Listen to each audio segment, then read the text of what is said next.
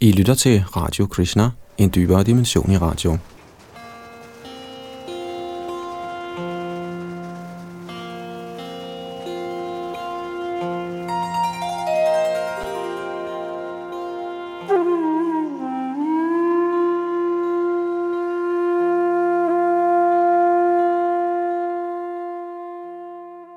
Vi fortsætter vores gennemgang af Shrimad Bhagavatam, hvor vi er ved 10. bogs 84. 20. kapitel, der hedder Vismændenes undervisning ved Kurukshetra.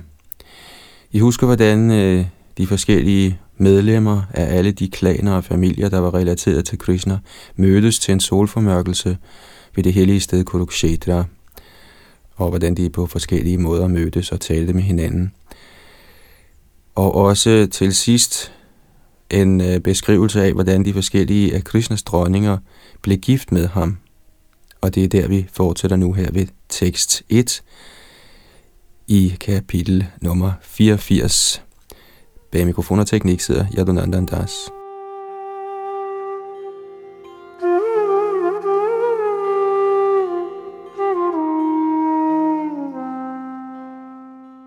Tekst 1.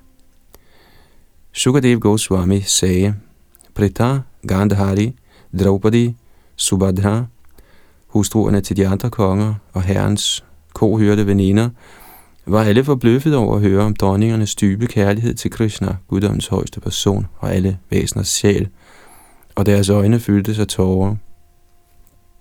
Kommentar.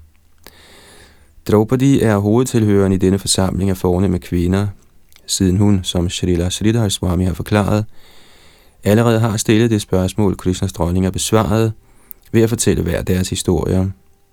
Siden Gandhari og de andre damer nævnt her, endda ikke blev omtalt i forrige kapitel som værende til stede, slutter Acharya Shridhar, at de må have hørt dronningernes fortællinger andenhånds.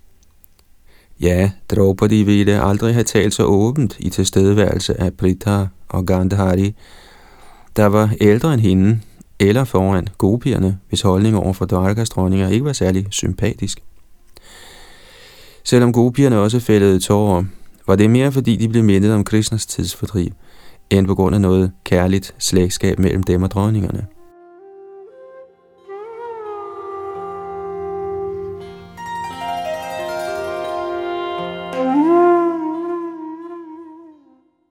Vi må selvfølgelig huske på, at der altid er perfekt harmoni på den åndelige platform. Tilsyneladende konflikt mellem rene hengivne er på ingen måde ligesom verdslig misundelse og strid. Gopiernes jalousi var mere demonstration end substans, da den blev fremvist af dem som et ekstatisk symptom på deres oversvømmende kærlighed til Krishna.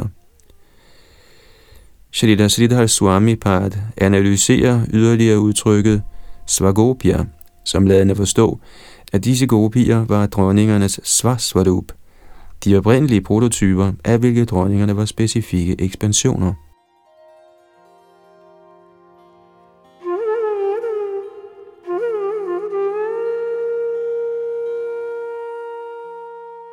Tekst 2-9. Som kvinderne talte med hinanden og mændene med hinanden, ankom et antal store vismænd til stedet, og alle var de ivrige for at se herren Krishna og herren Balaram. Blandt dem var Dvaipayana, Narada, Chavan, Deval, Asit, Vishwamitra, Shatananda, Bharadvaj og Gautama, herren Parashuram og hans disciple Vashishtha, Galava, Briggu, Pulastya og Kashyap, Atri, Markandeya og Brihaspati, Dvita, Trita, Ekata og de fire Kumaraer, samt Angira, Agastya, Yagyavalkya og Vamadev. Så snart de så vismændene komme, rejste kongerne og de andre herrer, der havde siddet ned, sig øjeblikkeligt op, herunder Pandava-brødrene og Krishna og Balaram. De bøjede sig derpå alle ned for vismændene, der bliver æret over hele universet. Herren Krishna, herren Balaram og de andre konger og ledere tilbad behørigt vismændene ved at tilbyde dem velkomsthilsner, sidepladser, vand til at vaske deres fødder, drikkevand, blomsterkranse, røgelse og saltræspasta. Da vismændene havde sat sig behageligt til rette, talte den højeste herre Krishna, hvis transcendentale legeme beskytter religiøse principper, til dem midt i denne store forsamling. Alle lyttede i tavs forundring og dyb opmærksomhed. Den højeste herre sagde, nu er vores liv i sandhed blevet kronet med held, for vi har opnået det endelige mål, audiens med store yogamestre, hvilket selv halvguder sjældent opnår. Kommentar. Trods de store privilegier, halvguder nyder som universets administratorer, ser de kun sjældent vismænd som Narada og Vasudev. For meget sjældnere må det da ikke være for jordiske konger og sågar kohyrter at se dem. Her taler Krishna, der identificerer sig med kongerne og de andre, der var forsamlet ved Samantapanchak, på deres vegne.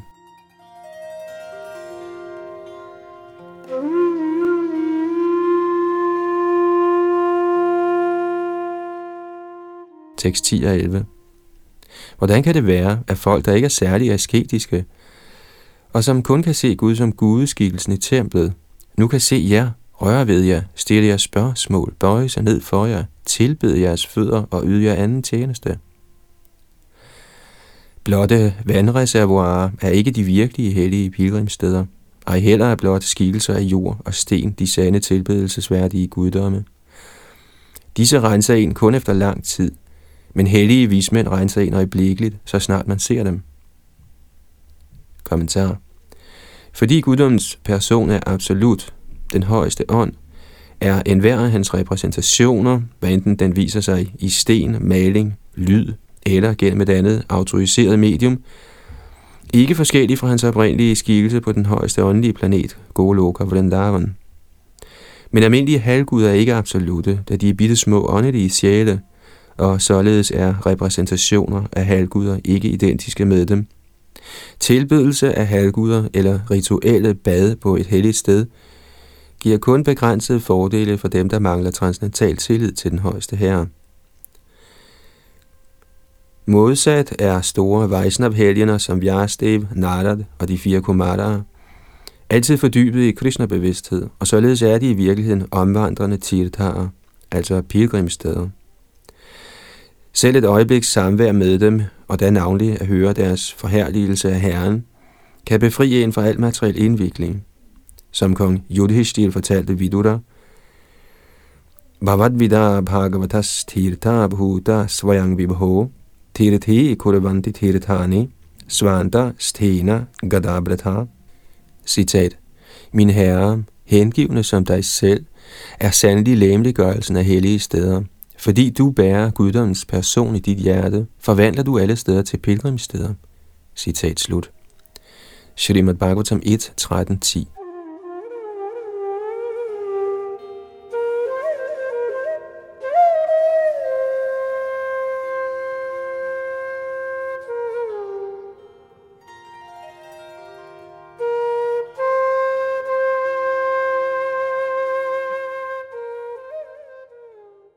Tekst 12. Hverken halvguderne, der styrer ilden, solen, månen og stjernerne, eller dem, der tager sig af jord, vand, æter, luft, tale og sind, fjerner egentlig synderne for deres tilbedere, der fortsat ser verden i form af dualiteter.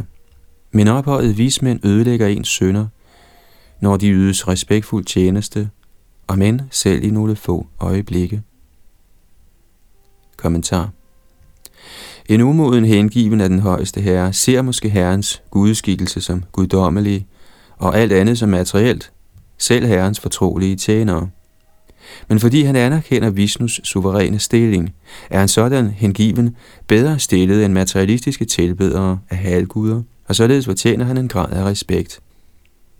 Samvær med avancerede vismænd, enten direkte eller ved at høre deres instruktioner, anbefales i dette vers for den, som ønsker at gøre fremskridt, hinsides de lavere stadier af hengivent liv. En novice i hengiven tjeneste måtte være fri for de mere åbenbare synder, såsom vold mod uskyldige skabninger og mod hans eget legeme og sind. Men før han bliver virkelig avanceret på den hengivne vej, må han hele tiden kæmpe med de mere subtile typer besmittelse af falsk stolthed, respektløshed mod respektable vejsnavarer, og manglende medfølelse med lidende væsener. Den bedste kur mod disse symptomer på umodenhed er at lytte til og ære rene vejsnavarer og bistå dem i deres virke for at befri de faldne betingede sjæle.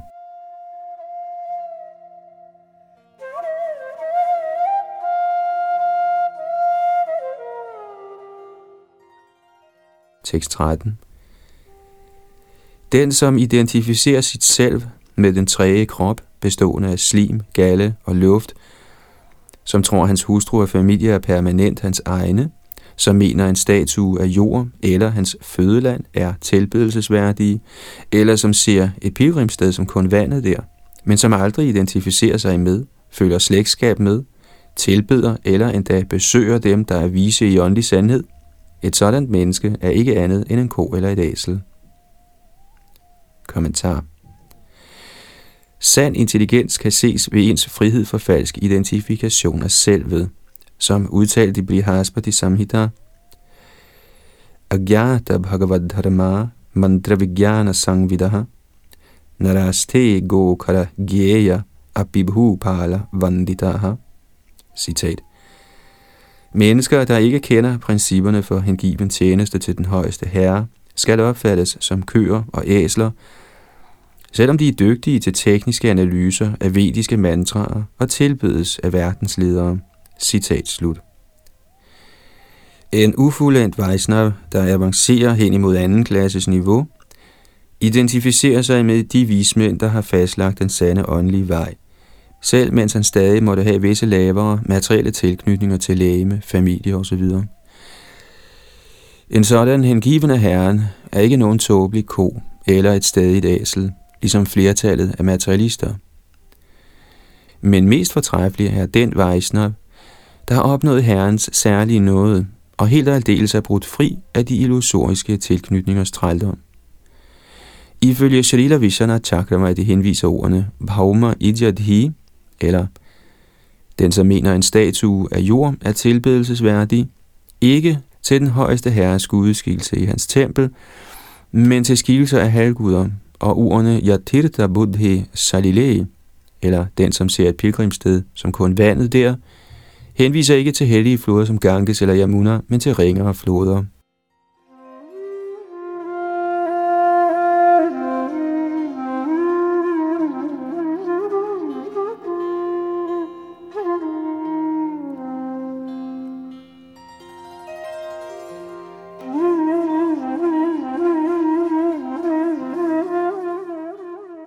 Tekst 14 og 15.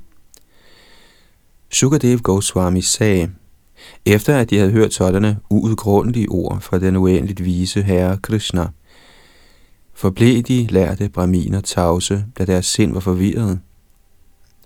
I nogen tid overvejede vismændene den højeste herres adfærd, der lignede den af et underordnet levende væsen. De sluttede, at han handlede således for at belære almindelige mennesker. Således smilte de og talte til ham, universets åndelige mester. Kommentar. Shrila Shridhar Swami forklarer, at ordet Ishitavyata henviser til, at man ikke er en hersker, eller med andre ord, at man er underlagt karmas lov, henvist til at arbejde og erfare resultatet af ens arbejde. Mens han talte til vismændene, tog herren rollen som et underordnet levende væsen for at understrege betydningen af at lytte til og tjene hellige vejsnavarer. Guddommens person er også den højeste lærer i åndelig overgivelse.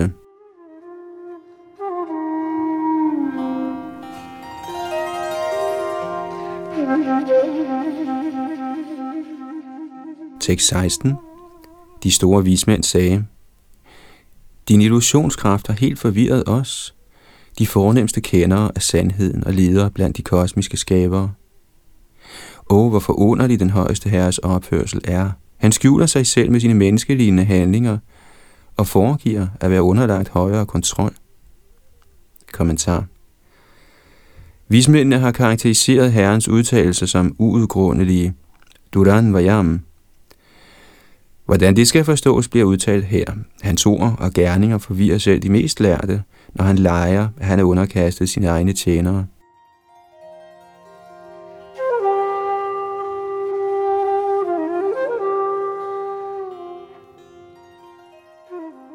Tekst 17. Ja, den almægtiges menneskelignende tidsfordriv er kun en leg. Ubesværet udsender han alene denne brogede skabelse fra sit selv, opretholder den og opsluger den så igen, alt sammen uden at blive viklet ind, ligesom jordelementet antager mange navne og skikkelser i dets forskellige omformninger.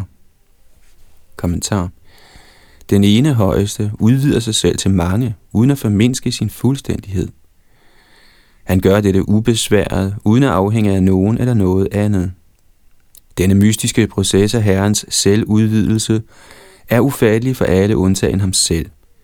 Men eksemplet med jordsubstansen og dens mangfoldige frembringelser er en tilstrækkelig sammenligning til at give en idé. Samme eksempel gives i et ofte citeret stykke fra Chandogya Upanishad 6.1. Vacharam bhanang vikaro namadhyayang mritiketjeva satyam. Citat. Jordens omformninger er kun sproglige frembringelser fra processen af navngivning. Kun selve jordsubstansen er virkelig. Citat slut. Shrila Shridhar Swami foreslår, at dette vers i Shrimad Bhagavatam besvarer en mulig indvending fra Krishnas side. Hvordan kan jeg skabe, opretholde og udslette universet, hvis jeg er Vasudevs søn? Svaret gives med ordene Aho Vibhumnas Charitang Virambanam, som betyder, at du er den fuldstændige, komplette helhed, og din fødsel og dine tidsfordriv er kun efterligninger af almindelige menneskers aktiviteter i den materielle verden. Du foregiver ganske enkelt at være under højere kontrol.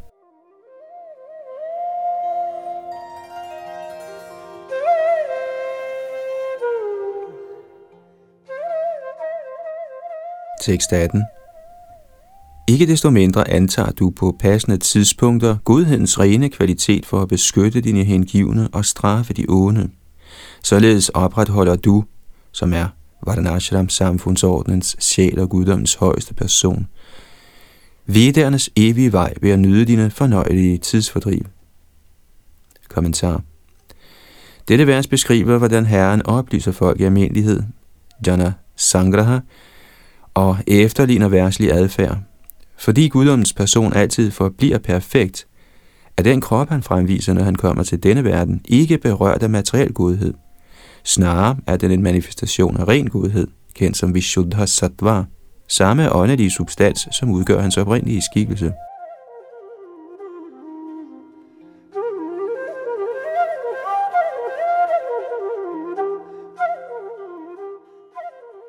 Tekst 19.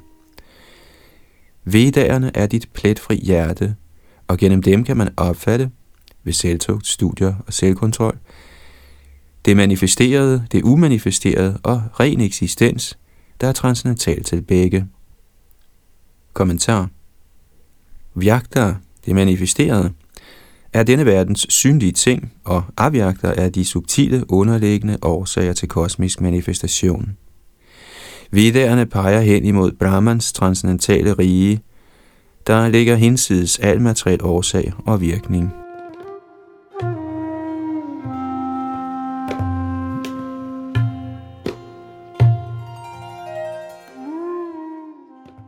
Tekst 20 og 21.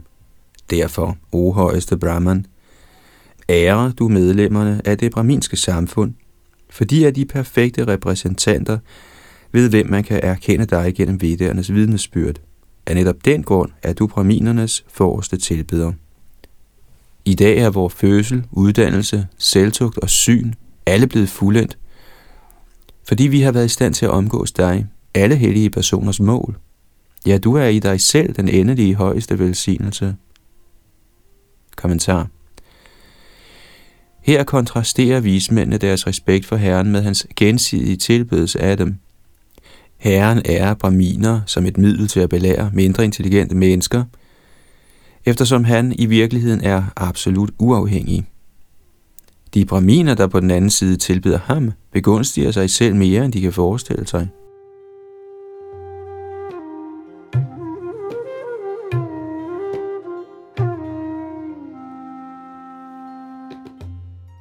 Tekst 22. Lad os vise ærbødighed for denne højeste person i guddommen, Herren Krishna, den uendeligt intelligente oversjæl, der har skjult sin storhed gennem sin mystiske yogamaya. Kommentar. Bortset fra enhver fremtidig gavn, man måtte opnå ved tilbedelse af den højeste herre, er det enhver persons vigtigste pligt at bøje sig ned for ham, som anerkendelse af ens afhængighed og tjenerskab. Herren Krishna anbefaler, manamana bhavamada bhakto, madhyaji magnamaskuru, mame vaishyasi yuktvaevam, atmanang matparayanaha. Citat. Brug dit sind til altid at tænke på mig. Bliv min hengivne. Vis mig jeres bødighed og tilbed mig. Således helt fordybet i mig, vil du helt sikkert komme til mig. Citat slut. Bhagavad Gita 9.34.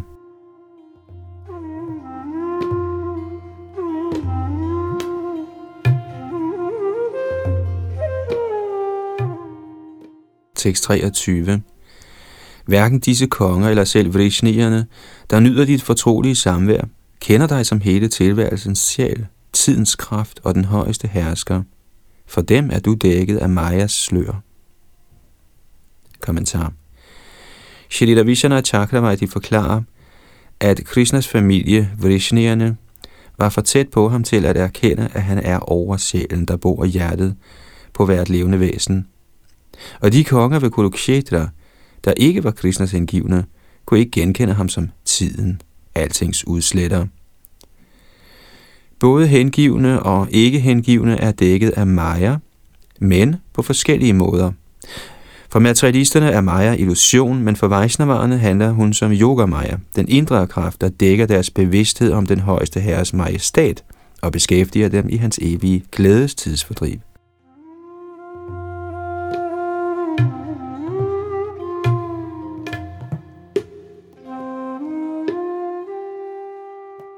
Tekst 24 og 25. En sovende person forestiller sig en alternativ virkelighed for sig selv, og han ser sig selv besiddende forskellige navne og skikkelser, og glemmer sin vågne identitet, der er adskilt fra drømmen. Ligeledes opfatter sanserne hos et menneske, der er vildledt af illusion, kun navne og skikkelser på materielle genstande, således mister man sin hukommelse og kan ikke kende dig. Kommentar. Ligesom et menneskes drøm er en sekundær virkelighed, skabt fra lageret af hans minder og ønsker, eksisterer dette univers som den højeste herres lavere skabelse, der ikke på nogen egentlig måde er adskilt fra ham. Og ligesom et menneske, der vågner fra sin søvn og oplever den højere virkelighed af sit vågne liv, har den højeste herre også sin adskilte højere virkelighed, hinsides alt vi er bekendt med i denne verden. Med hans egne ord, Maya tatamidang sarvam jagadvyaktamurdina matsthani sarvabhutani nachahang teshvavasthita nachamatstani bhutani pashyame yogamaishvaram bhutabhrinna chabhutastho mamatma bhutabhavana. Citat. Hele dette univers gennemtrænges af mig i min umanifesterede form. Alle væsener er i mig, men jeg er ikke i dem. Og alligevel hviler det skabte ikke i mig. Se min mystiske overdådighed.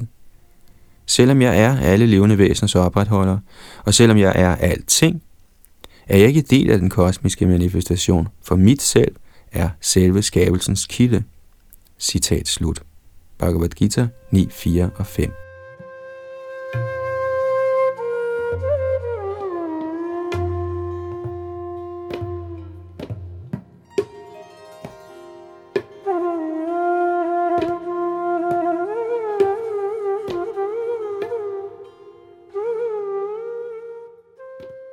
Tekst 26.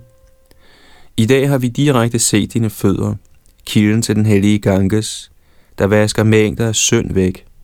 Fuldendte yogier kan i bedste fald meditere på dine fødder inde i deres hjerter, men kun de, som yder dig i helhjertet hengiven tjeneste og således overvinder sjælens dække, det materielle sind, opnår dig som deres endelige bestemmelsessted.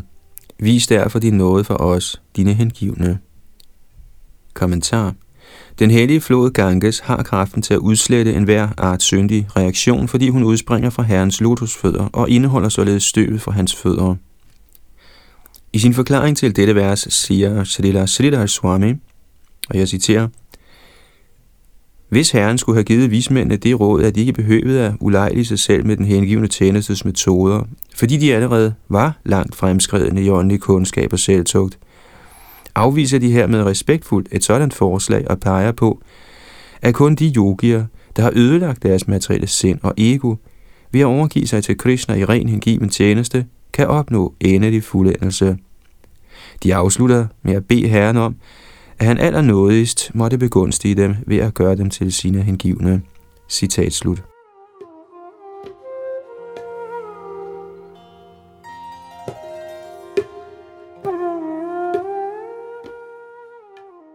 Tekst 27-29. Shukadeva Goswami sagde: Da de således havde talt, o vise konge, tog vismændene afsked med herren Dasharatha, Dhritarashtra og Yudhishthira, og gjorde sig klar til at drage afsted mod deres ashramaer. Da han så diskutere at tage afsted, nærmede sig den navnkundige Vasudev vismændene. Da han havde bøjet sig ned for dem og rørt ved deres fødder, talte han til dem med nøje overvejede ord. Shri Vasudev sagde: Er bødighed til jer, alle halvguders residens. Hør mig, o vismænd, fortæl os venligst, hvordan reaktionerne på ens arbejde kan modvirkes med yderligere arbejde. Kommentar. Her tiltaler Vasudev vismændene som alle halvguders residens. Hans udtalelse bliver bekræftet i de autoriserede Shruti-mantraer, der erklærer: Yavatir vai devatas tar sarva veda vidi brahmaneva santi. Og det betyder, alle halvguder, der er til, residerer i en brahmin, der kender veda.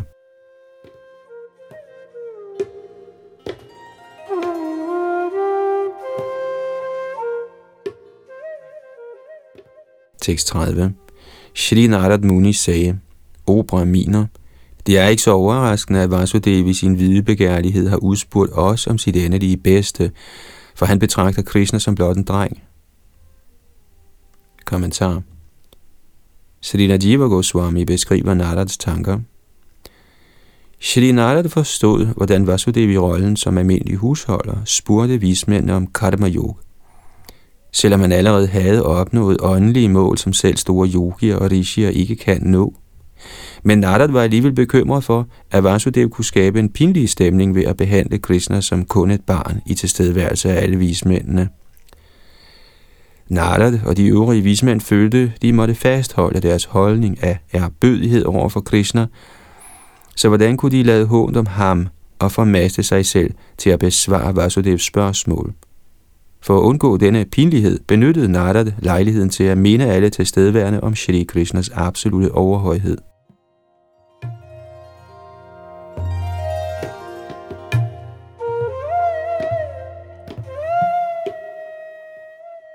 Tekst 31-33. I denne verden ringeagter man det velkendte. For eksempel kan en, der lever ved Ganges bred, tage til et andet vandreservoir for at blive renset. Den højeste herres bevidsthed bliver aldrig forstyrret af tiden, af skabelsen og udslettelsen af universet, af ændringer af ens egne kvaliteter eller af noget andet, hvad enten det er selvforårsaget eller udvendigt. Men selvom bevidstheden hos guddommens person, der er den højeste uden lige, aldrig påvirkes af materiel elendighed, af reaktioner på materielt arbejde, eller af den vedvarende strøm af naturens fremtrædelsesformer, tror almindelige mennesker alligevel, at Herren er dækket af sine egne skabelser af prana og andre materielle elementer, ligesom man kan tro, at solen er dækket af skyer, sne eller en formørkelse. Kommentar. Denne verdens ting bliver uværligt ødelagt på den ene eller den anden måde. Tiden i sig selv forårsager det endelige forfald for enhver skabt ting. En frugt for eksempel, der nok modnes, men senere må rådne eller blive spist. Visse ting, såsom lyn, udsletter sig selv, lige så snart de viser sig, mens andre ødelægges pludselig af ydre midler, såsom en lerkrukke af en hammer. Selv i levende kroppe og andre ting, hvis eksistens fortsætter i nogen tid, er der en konstant strøm af forskellige kvaliteter, der bliver ødelagt og er erstattet af andre.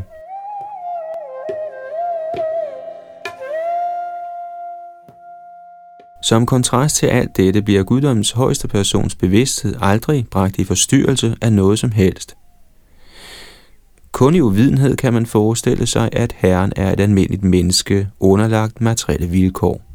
Dødelige væsener er dækket af deres indvikling i resultatorienterede handlinger, og den resulterende lykke og sorg, men den højeste herre kan ikke dækkes af, hvad der i virkeligheden er hans egne ekspansioner. På lignende vis er den vældige sol kilden til de forholdsvis ubetydelige fænomener af skyer, sne og formørkelser, og således kan den ikke dækkes af dem, selvom den jævne iagttager måtte tro, den kan.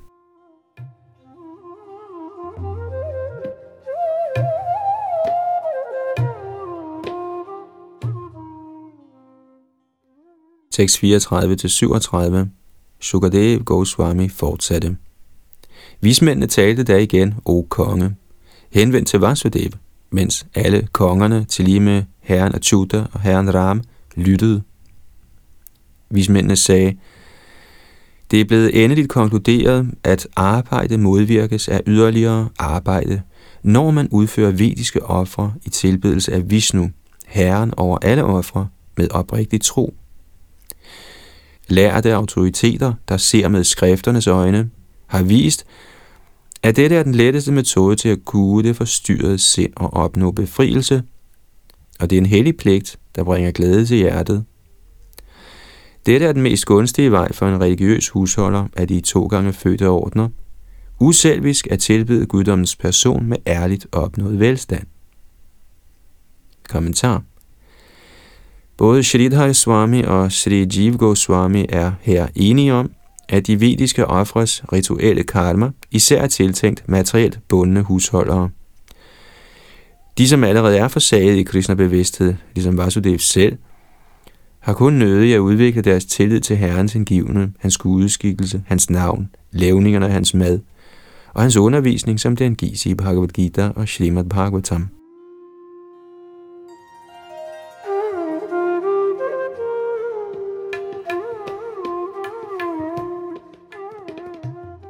Tekst 38 og 39. Et begavet menneske må lære at forkaste sit ønske om velstand ved at udføre ofre og handlinger af godgørenhed. Han må lære at forsage sit ønske om hustru og børn ved at erfare familieliv. Og han må lære at opgive sit ønske om forfremmelse til en højere planet i sit næste liv, o hellige Vasudev, ved at studere tidens virkninger. Selvbeherskede vismænd, der således har forsaget deres tilknytning til familieliv, drager ud i skoven for at udføre selvtugt. Kære Prabhu, et medlem af de 2 gange fødte klasser fødes med 3 slags gæld. Dem til halvguderne, til vismændene og til sine forfædre. Hvis han forlader sit legeme uden først at indfri disse gennem at udføre ofre, studere skrifterne og avle børn, vil han falde ned i en helvedesagtig tilstand. Kommentar.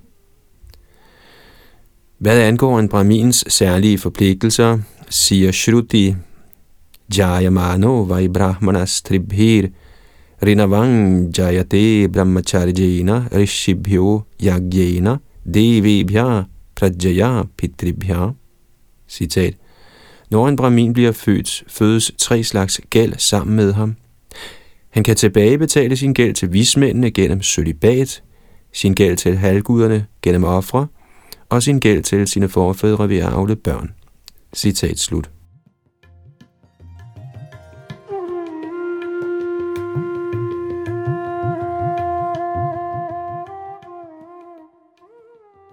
Tekst 40 og 41.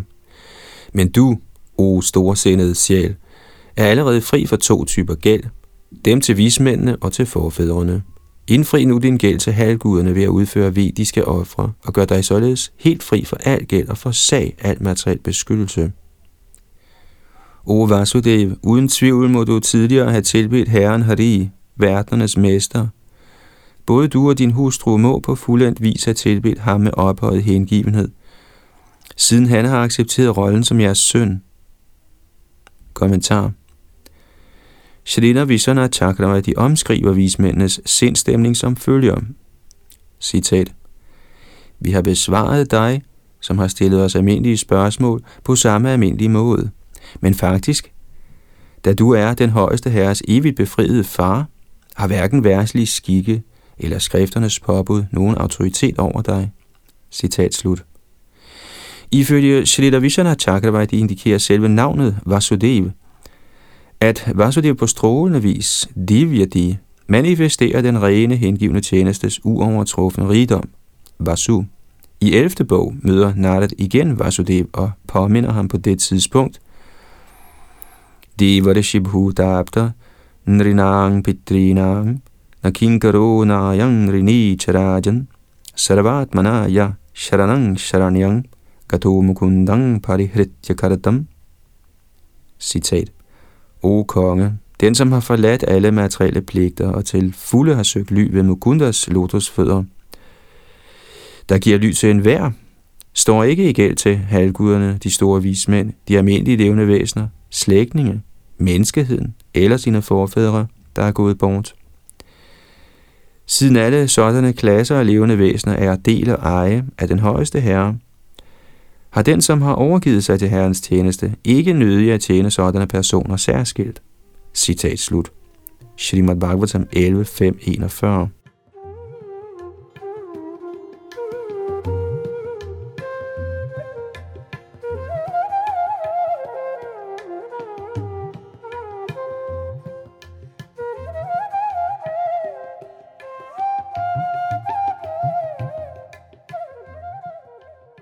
Tekst 42-47. Shukadeva Goswami sagde, da han havde lyttet til vismændenes udtalelser, bøjede den gavmilde Vasudev sit hoved til jorden, og han lovpriste dem og bad dem blive hans præster.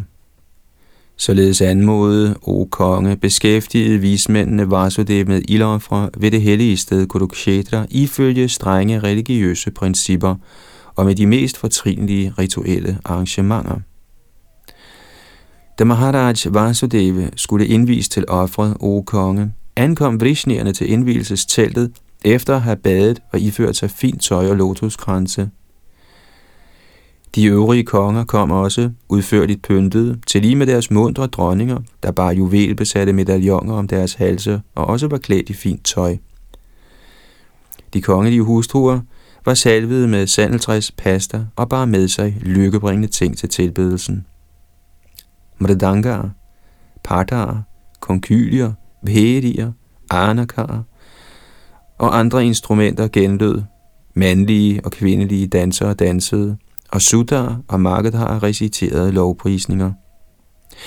Gandharier sang med dejlige stemmer, akkompagneret af deres ægte mænd. Da Vasudevs øjne var blevet påført sminke, og hans krop indsmurt i frisk smør, indvidede præsterne ham ifølge skriftlige regler ved at stænke ham og hans hustruer med vigevand. Omgivet af sine hustruer lignede han den kongelige måne, omgivet af stjerner. Kommentar. Devaki var Vasudevs førende hustru, men hun havde adskillige med hustruer, herunder hendes 6 søstre. Denne kendsgerning står nedskrevet i Srimad Bhagavatams 9. bog.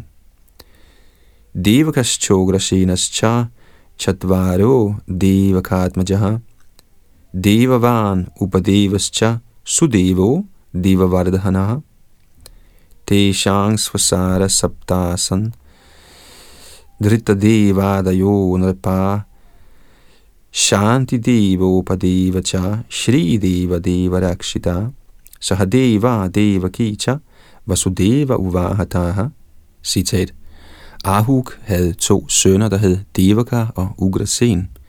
Devak havde 4 sønner med navnene Devavaran, Upadev, Sudev og Devavardhan, og han havde også 7 døtre, der hed Shantideva, Upadeva, Shrideva, Devarakshita, Sahadeva, Devaki og Dhritadeva. Dhritadeva var den ældste. Vasudev, Krishnas far, ægtede alle disse søstre. Citat slut. Shrimad Bhagavatam 9, 24, 21-23. Nogle af Vasudevs øvrige hustruer bliver nævnt nogle vers senere. Pauravi rohini badra madira rochana ila devaki pramukhas chasan patnya anakadundubhehe. Citat.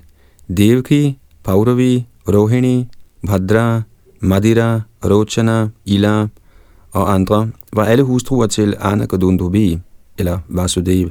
Blandt dem alle var Devaki den førende. Citat slut. Shrimad Bhagavatam 9, 24, 45.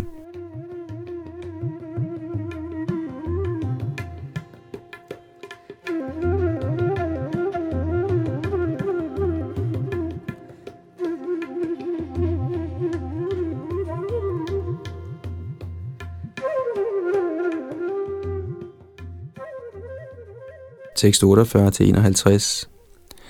Vasudev modtog indvielse sammen med sine hustruer, der bar sarier af silke og var pyntet med armringe, halsbånd, ankelbjælder og øreringe. Med sit legeme indsvøbt i et hjorteskin skinnede Vasudev prægtigt. Kære Maharaj Pariksit, Vasudevs præster og de opsynshavende medlemmer af forsamlingen, der var iført silkedotier og juvelbesatte smykker, forekom så strålende, at det så ud som om de stod i offerarenaen tilhørende Indra, Vritras drabsmand.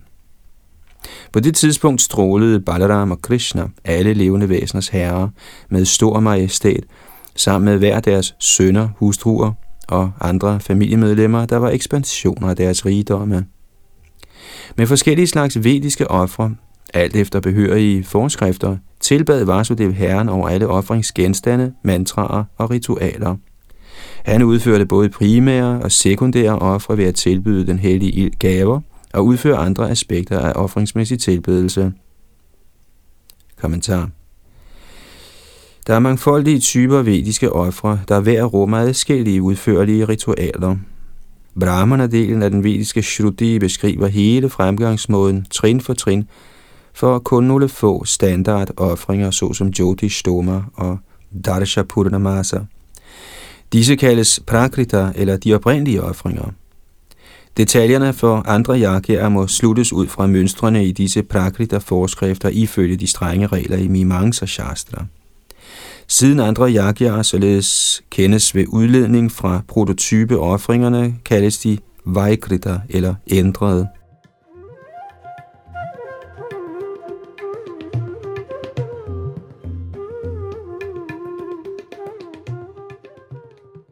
Tekst 52-61.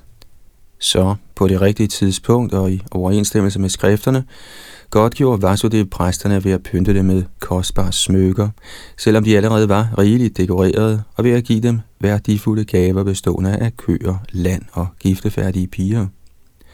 Efter at have ført opsyn med Patni Sangyaja og Avabhradya-ritualerne, badede de store brahminvismænd i herren Parashurams sø, sammen med offerets sponsor Vasudev, der førte dem an. Da hans hellige bad var fuldbragt, gav Vasudev og hans hustruer de smykker og klæder, de havde båret til de professionelle recitatorer. Vasudev tog da nyt tøj på, hvorefter han ærede alle klasser af mennesker ved at bespise enhver, selv hundene. Med overdådige gaver ærede han sine slægtninge, herunder alle deres hustruer og børn, kongelighederne fra rigerne Vidharba, Kosala, Kuru, Kashi, Kekaya og Shrinjaya, de opsynshavende medlemmer af forsamling, og også præsterne, bevidnede halvguder, mennesker, ånder, forfædre og charanaer. Så med tilladelse fra Herren Krishna, lykkegudindens ly, tog de forskellige gæster afsked, mens de alle lovpriste Vasudevs offer. Yaduerne blev alle omfavnet af deres venner, nære familiemedlemmer og andre slægtninge, herunder Dhritarashtra og hans yngre bror Vidura. Pritha og hendes sønner, Bhishma, Drona, tvillingerne Nakula Sahadev, Narada og Vyasadev, guddommens person, med deres hjerter smeltende af ømhed, vendte disse og andre gæster hjem til deres kongeriger, selvom rejsen blev forsinket af adskillelsens smerte. Nanda Maharaj viste sin kærlighed til sine slægtninge, Yaduerne, ved at blive med dem lidt længere sammen med sine kohørter. Under hans ophold ærede Krishna, Balaram, Ugrasen og de andre ham med særlig overdådig tilbedelse. Efter så let at have krydset over oceanet af sine ambitioner, følte Vasudev sig helt tilfreds. I selskab med sine mange veløndere tog han Nanda i hånden og sagde følgende til ham. Shri Vasudev sagde, kære bror, Gud i egen person har bundet kærlighedens knude. der binder mennesker fast sammen. Det forekommer mig selv store helte og mystikere finder det meget vanskeligt at komme fri af den. Kommentar. Heltemodige ledere over mennesker forsøger at hæve sig over deres ubetydelige tilknytninger ved viljens kraft, mens selvbeskuende yogier forfølger kundskab med samme formål. Men Herrens illusionskraft Maya er langt mægtigere end nogen betinget sjæl. Kun ved at søge ly hos Krishna, Mayas herre, kan man blive immun over for hendes indflydelse.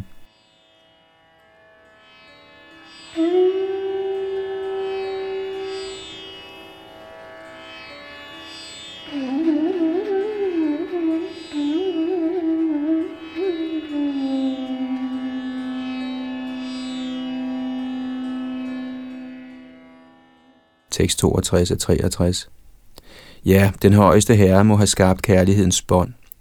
For sådanne ophøjede helgener, som der i selv er aldrig ophørt med at vise os utaknemmelige personer uforligneligt venskab, selvom den aldrig er blevet ordentligt gengældt. Tidligere, kære bror, gjorde vi intet for at gavne dig, fordi vi var ude af stand til det, og selv nu, da du er til stede foran os, er vores øjne så forblændede af beruselsen af materiel succes, at vi stadig ignorerer dig. Kommentar. Mens han levede under Kangsas tyranni, var Vasudev ude af stand til på nogen måde at hjælpe Nanda og hans undersåtter med at forsvare sig selv mod de mange dæmoner, der blev sendt afsted fra Mathura for at dræbe Krishna og Balaram.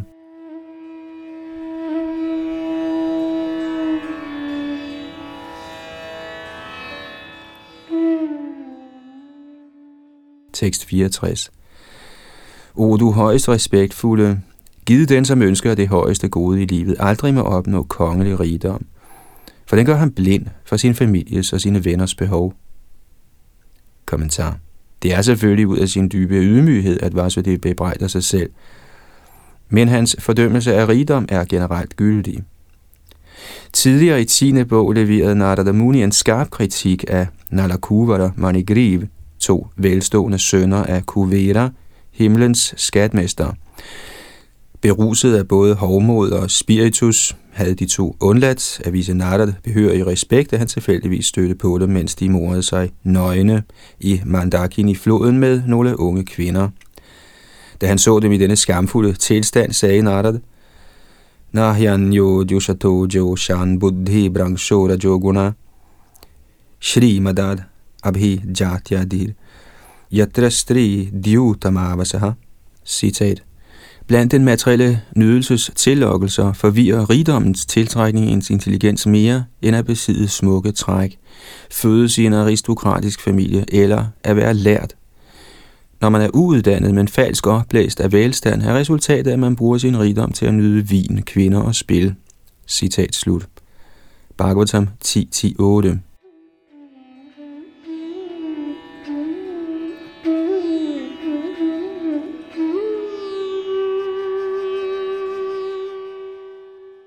Tekst 65 og 66. Shri Shukadeva Goswami sagde, Vasudev, hvis hjerte var blødgjort af følelser af intim sympati, græd. Hans øjne oversvømmedes af tårer, som han huskede det venskab, Nanda havde vist ham. Nanda på sin side var også fyldt af kærlighed til sin ven Vasudev. Således ville Nanda i løbet af de følgende dage gentagne gange bekendtgøre, jeg rejser senere i dag, og jeg rejser i morgen. Men ud af kærlighed til Krishna og Balaram, blev han der i 3 måneder mere æret af alle jaduerne. Kommentar. Efter at have bestemt, at han ville tage afsted om morgenen, ville Nanda så beslutte, jeg rejser senere i dag. Og så når eftermiddagen kom, ville han sige, jeg bliver kun til i morgen. Shrila Vishwamitra foreslår en mulig grund til denne opsættelse. Nanda havde i hemmelighed til hensigt at bringe Krishna med sig tilbage til Vraja, men ville ikke knuse Vasudevs hjerte, således fortsatte hans ubeslutsomhed i 3 måneder.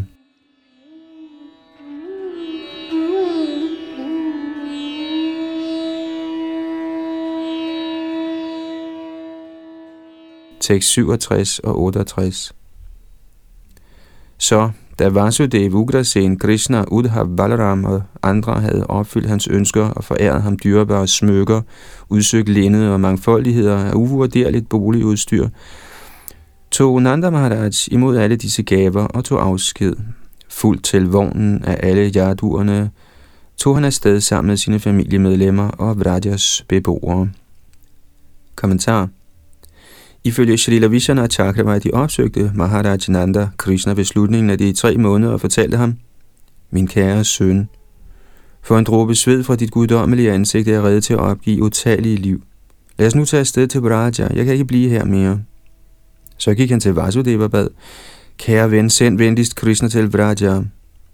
Og af kong Ugrasen forlangte han: Vær venlig at befale min ven at gøre dette. Hvis du nægter, bliver jeg nødt til at drukne mig her i herren Parashurams sø.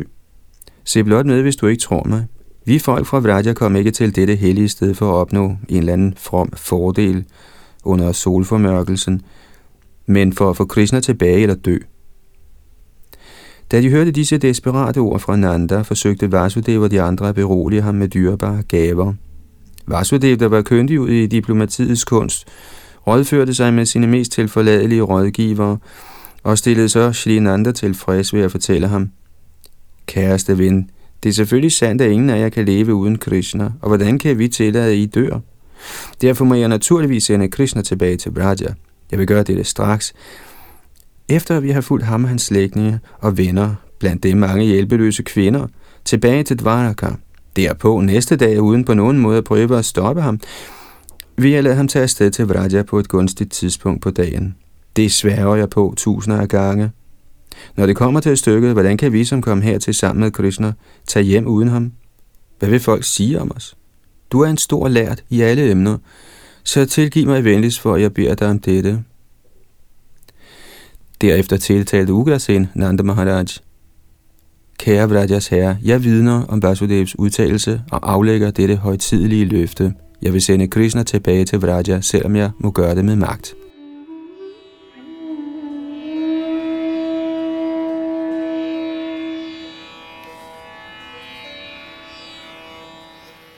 Så talte Krishna, ledsaget af Udhav og Balaram, til Nanda privat. Han sagde: Kære far, hvis jeg tager direkte til Vraja i dag og forlader alle disse vrishnier, vil de dø på grund af adskillelsen fra mig. Der vil mange tusindvis af fjender, der er mægtigere end selv Keshi og Arishta, komme for at tilintetgøre alle disse konger. Siden jeg er alvidende, ved jeg, hvad der uværligt vil ske med mig. Lyt, og jeg vil beskrive det for dig. Når jeg er vendt tilbage til Dvaraka, vil jeg modtage en invitation fra Yudhishthira til at deltage i hans Rajasuya-offer. Der vil jeg dræbe Shishupal, hvorefter jeg igen vil vende tilbage til Dvaraka og dræbe Shalva. Så vil jeg tage til et sted netop syd for Mathura for at redde dig ved at dræbe Dantavakra. Jeg vil derpå tage tilbage til Vraja, mødes med alle mine gamle venner og igen lykkeligt sidde i dit skød. Ja, i stor glæde vil jeg tilbringe resten af mit liv sammen med jer. Gud har skrevet denne skæbne på min pande, og det er blevet skrevet på jeres pander, at indtil den dag, jeg vender tilbage, må I udholde adskillelsen fra mig. Ingen af vores skæbner kan på nogen måde ændres, så find venligst modet til at efterlade mig her for nu og tage hjem til Vraja.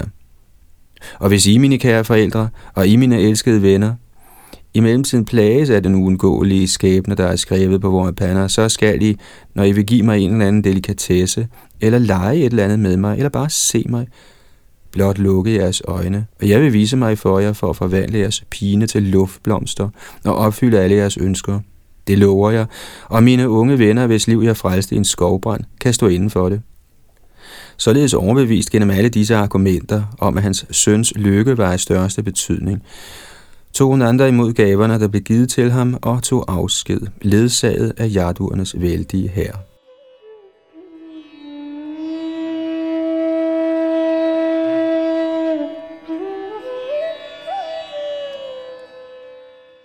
Tekst 69-71.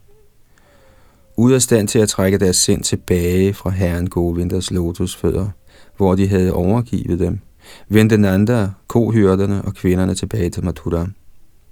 Da deres slægtninge således var rejst, og de så, at regntiden var nært forestående, vendte vrishnierne, hvis eneste herre var Krishna, tilbage til Dvaraka. De fortalte folkene i byen om de festlige ofre, yaduernes herre Vasudev havde udført, og om alt andet, der var sket under pilgrimsrejsen, især hvordan de havde truffet alle deres kære.